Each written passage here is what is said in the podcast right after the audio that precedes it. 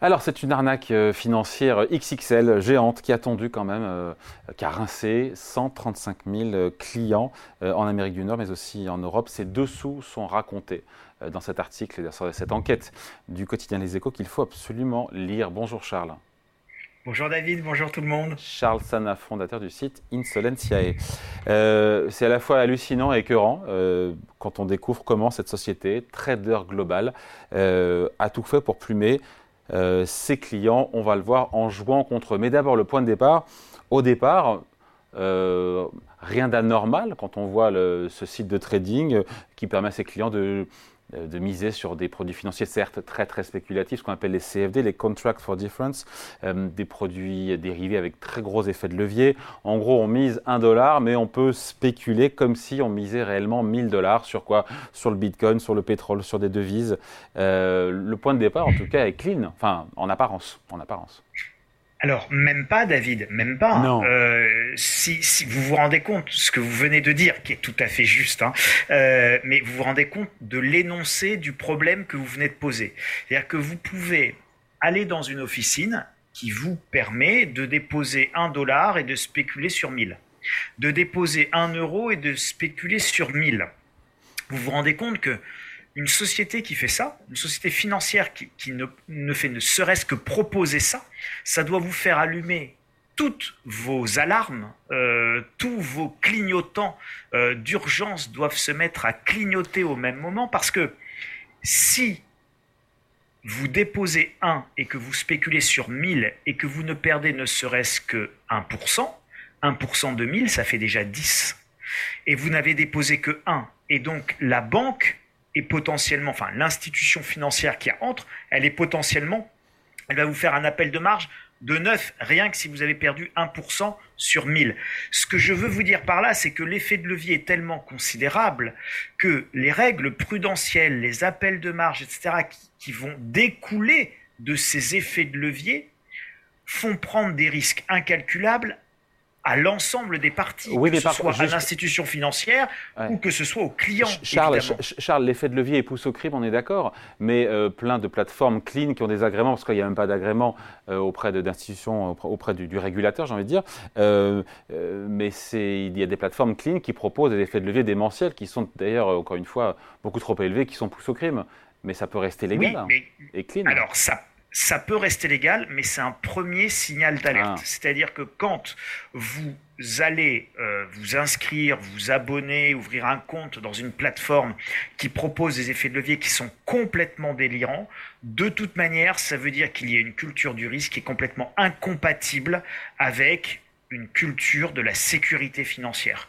Euh, n'allez pas, moi je, je, je le dis très très clairement, n'allez pas jouer avec des effets de levier de x100 ou de x1000. C'est extrêmement risqué. Ou alors on vous dit, voilà monsieur, euh, vous avez le droit de jouer avec un effet de levier de x100, mais pour jouer avec un effet de levier de x100, il faut de toute façon déposer 10 000 euros chez nous, et ces 10 000 euros, et votre effet de levier cumulé, il ne peut pas dépasser les 10 000 euros que vous avez déposés chez nous.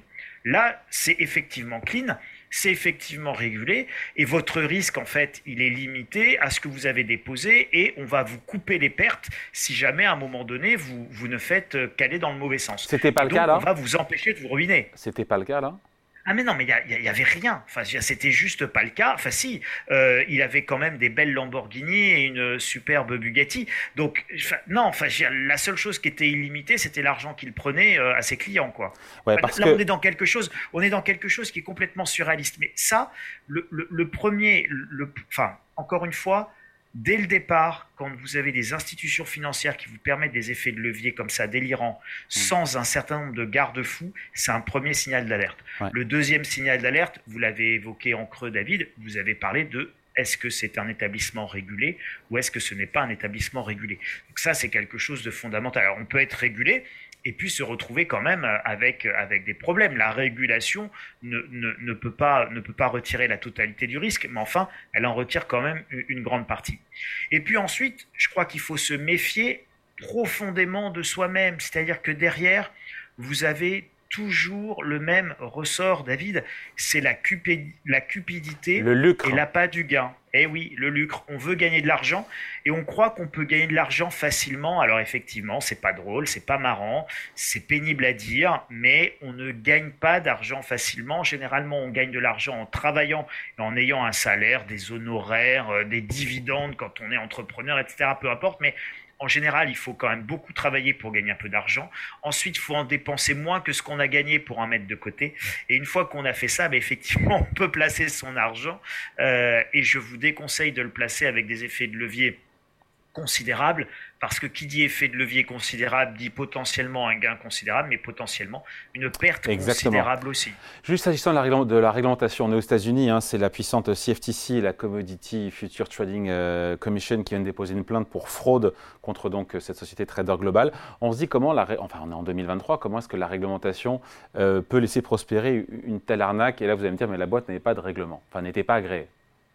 Ah, voilà. n'avait pas d'agrément, Non, mais exactement, David. Et les gens sont allés, euh, au mépris de toute règle prudentielle de base, placer euh, des euh, milliers ou des centaines de milliers de dollars dans une société qui était non régulée. Alors, vous savez, il n'y a pas si longtemps que ça, quand on parlait de FTX, des crypto-monnaies et de Sam Bankman-Fried, dit Sam le banquier free, bon, le, vous avez des gens qui ont perdu des millions, qui ont perdu des centaines de milliers de dollars également dans une société sur laquelle on avait à peu près tous les signaux d'alerte sur euh, je suis dans un paradis fiscal, je publie pas mes comptes, etc., etc. Donc tout ça, si vous voulez, encore une fois, on a souvent des clients qui sont jeunes en général. Hein. on a une surreprésentation des jeunes clients dans les, dans, les gens arnaqués.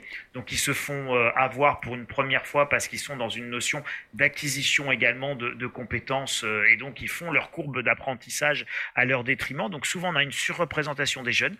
Et puis évidemment, on a une surreprésentation des gens qui pensent qu'on peut faire de l'argent facilement, faire de l'argent facilement, euh, gagner des sous euh, sans travailler et juste en spéculant et qu'après tout c'est très facile. Je suis euh, deux formations rapidos en 15 jours sur Internet et puis je suis un trader. Bon, vous avez en France des euh, influenceurs qui se sont fait attraper euh, là-dessus en disant bah voilà euh, faites du copy trading. Donc on, fait on, on, paye un trader pour suivre et reproduire ce que fait ce trader professionnel en espérant que ça marche. Bon tout ça c'est pas forcément mal en soi Disons que simplement, c'est cette promesse d'argent facile hmm. sur laquelle il faut avoir une grande méfiance. Bien sûr, bien sûr. Mais ça, on est, on est, entièrement d'accord. Après, il faut comme expliquer les stratagèmes élaborés par cette plateforme euh, euh, Trader Global pour faire perdre un maximum de blé quand même à ses clients. Euh, il faut comprendre que cette boîte-là était contrepartie de ses propres clients. Donc, elle avait intérêt à faire perdre ses clients. Et comment, comment elle procédait concrètement, qu'on comprenne bien? Non mais elle se mettait, elle se mettait en face, elle jouait sur les délais de, sur les délais de transaction, euh, elle passait, euh, elle passait des ordres au pire moment de la journée en fonction de ses propres, euh, des propres positions qu'elle prenait elle-même. Mais ça, à la limite, si vous voulez, les clients ne pouvaient pas le voir, ils ne pouvaient pas le savoir, ils ne pouvaient pas le comprendre. Donc, je, je, je l'ai même. Votre question, elle est, elle est très pertinente, mais vous voyez, j'en avais même pas parlé parce que euh, même si derrière on a des mécaniques qui sont mais finalement extrêmement simples. Alors ça, vous savez, c'est vieux comme le monde.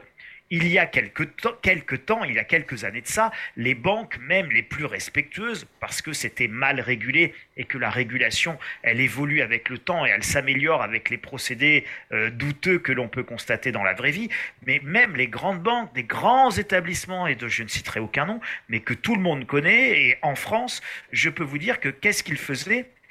Ils achetaient, euh, ils achetaient des, euh, ils, achetaient, ils prenaient des lignes euh, pour leur compte propre, et quand ces lignes étaient perdantes, ils revendaient ces lignes perdantes pour leur compte propre, ils les revendaient à leur SICAV, à leur fonds de placement, en, bon, et donc ils transféraient la perte comme ça de manière insidieuse à l'épargnant qui lui avait placé dans le fonds machin truc, dynamique plus ou le fonds prudent équilibrait moins. Bon, et donc ils balançaient leurs opérations pour compte propre foireuses dans les fonds qu'achetaient leurs clients, qu'ils revendaient à leurs clients. Donc tout ça est vieux comme le monde. La régulation s'adapte petit à petit, mais encore une fois, l'appât du gain, euh, il est euh, aussi bien pour les clients que pour les banquiers, que pour les entrepreneurs. Bon, donc il fait faire plein de bêtises à tout le monde. Mais ça, David, les gens ne pouvaient pas le voir. Ils ne pouvaient pas comprendre toutes ces mécaniques malsaines la réalité, avoir derrière. La réalité, c'est qu'elle euh, prenait cette boîte des paris en sens inverse de ses clients et elle exécutait les ordres à des mauvais moments de manière délibérée. Voilà. Et mais ça, effectivement, les clients ne pouvaient pas le voir. Ces clients. Mais c'est super grave. Parce que vous avez raison de le dire parce que bah on est clairement dans la fraude. Enfin, c'est de la fraude avérée. Enfin, c'est, je vais pas dire c'est méchant. Enfin, c'est hyper malhonnête. Enfin, voilà, c'est, complètement délirant. 135 000 clients arnaqués. On, les échos parlent de 310 millions de dollars de commissions versées depuis novembre 2021. Mais les pertes des clients, elles sont plus importantes que ces 300 millions de dollars, non? Oui, mais je pense que ça va être compliqué à calculer. Donc là, là, là aujourd'hui, vous avez, euh, vous avez une, une, première analyse, vous avez une première estimation euh, euh, des pertes. Je pense qu'effectivement, quand on va arriver au compte total, il se pourrait bien que ce soit un montant beaucoup plus important. Mais là aussi, c'est un petit peu prématuré. vous savez, souvent dans ces cas-là, les montants, le montant final de la fraude. Il peut être d'ailleurs dans un sens ou dans un autre. Hein. Si vous regardez sur FTX, euh, sur FTX, il se pourrait que les pertes soient moins importantes à l'arrivée qu'en première estimation au départ.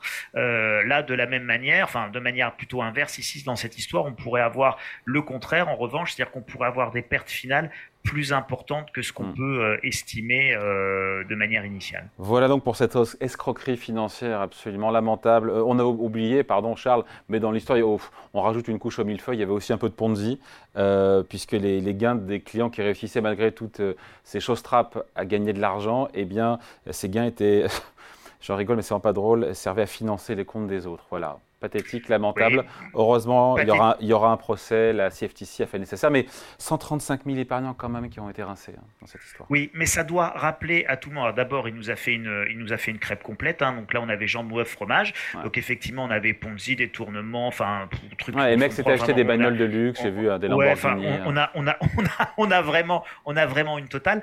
Euh, ça doit rappeler vraiment à tous ceux qui nous écoutent les règles prudentielles de base. Euh, quand dans un monde de taux zéro, on vous propose du 10%, il y a un loup. Quand dans un monde de taux à 4%, on vous propose du 15%, il y a un loup. Euh, quand on vous propose de gagner de l'argent facilement, il y a un loup. Quand on vous propose des effets de levier à 1000%, euh, quand, enfin, avec un coef 1000, quand on est, on est sur et qu'on vous fait pas d'appel de marge, qu'il n'y a pas de, qu'il n'y a, pas de etc. il y a un loup. Bref soyez toujours méfiants. Et les arnaques, n'oubliez pas, Madoff, les arnaques sont toujours très bien montées. Euh, si elles étaient mal montées, euh, elles ne réussiraient pas. Et donc, il faut faire preuve aussi beaucoup d'humilité, David, et je voulais conclure comme ça. On se fait avoir dans, par les arnaqueurs parce qu'en fait, on n'est pas soi-même suffisamment humble. Oui, les arnaqueurs sont très forts et bien souvent, en réalité, ils sont plus forts que nous. Hmm. Et c'est pour ça qu'ils réussissent à nous empapaouter. Voilà, et puis il y a toujours les agréments, les agréments de l'AMF et les blacklists aussi de l'autorité des marchés financiers à consulter évidemment pour en savoir plus. Merci, explication signée Charles Sana, fondateur du site Insolencia. Et merci Charles, salut, bonne semaine. Merci David, merci à tout le monde.